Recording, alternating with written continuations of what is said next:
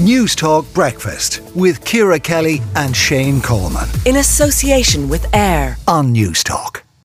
Now, Minister Helen McEntee is today seeking Cabinet approval to extend outdoor seating areas for pubs and restaurants by a further six months as the hospitality industry enters the summer season. And Adrian Cummins, CEO of the Restaurants Association of Ireland, joins us now. Uh, Adrian, your, your reaction to this is this a good thing for hospitality? Uh, good morning, Ciara. Yes, it is a good um, good news for hospitality. It's a good initiative by the Minister, Helen McEntee. Uh, we've been lobbying for this for the last number of weeks and months. Uh, this allows uh, businesses to serve alcohol to their outdoor areas that, is, are, that are in public public spaces.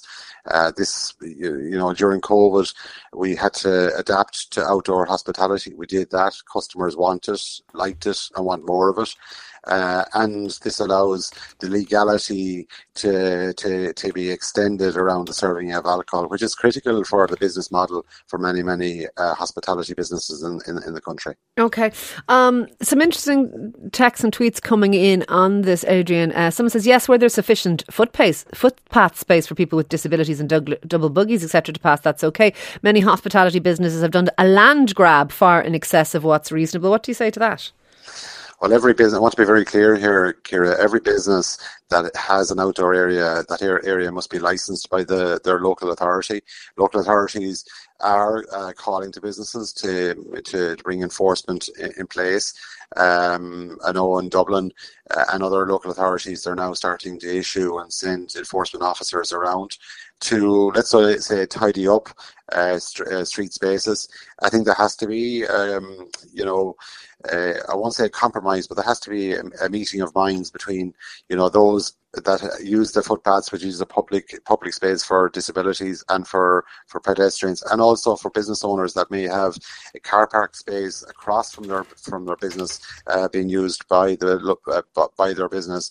Uh, they need to make sure that that is uh, licensed uh, by the local authority. Okay, and would you like to see Adrian this being a long term thing? I mean, it's being extended by six months. Would would, would you like to see in perpetuity us being able to have outdoor spaces uh, adjacent to, to bars and restaurants?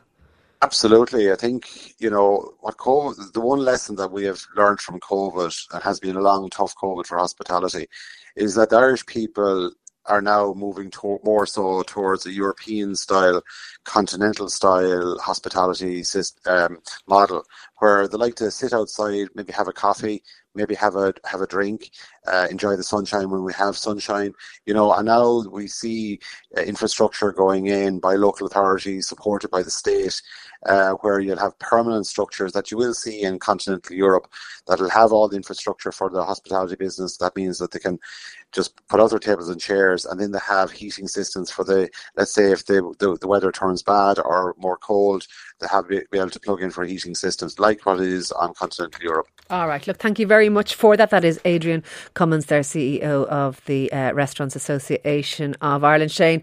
Uh, and there is a poll that we did on that very topic, whether or not we should stay with outdoor eating. Uh, and 90% of you said yes, it's great. Uh, and only 6% of you said no, it's problematic. And several of you don't even know. News Talk Breakfast with Ciara Kelly and Shane Coleman. In association with AIR. Weekday mornings at 7 on News Talk.